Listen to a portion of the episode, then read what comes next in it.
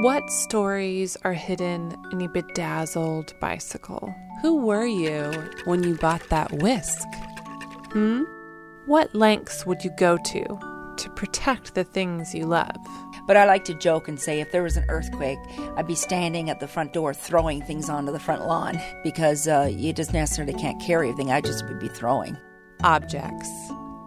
They are our companions, our inanimate companions.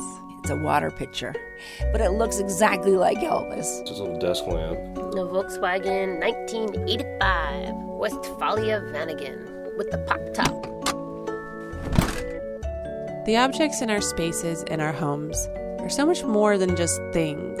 Like that was always the thing about getting baseball cards is like you would open it like gum and see what's in there and then hopefully you got a famous one. So In some ways, they help to define us, and they can become extensions of ourselves. Do you still give each other a bunny gift each day? Oh, every day we're still giving each other a gift.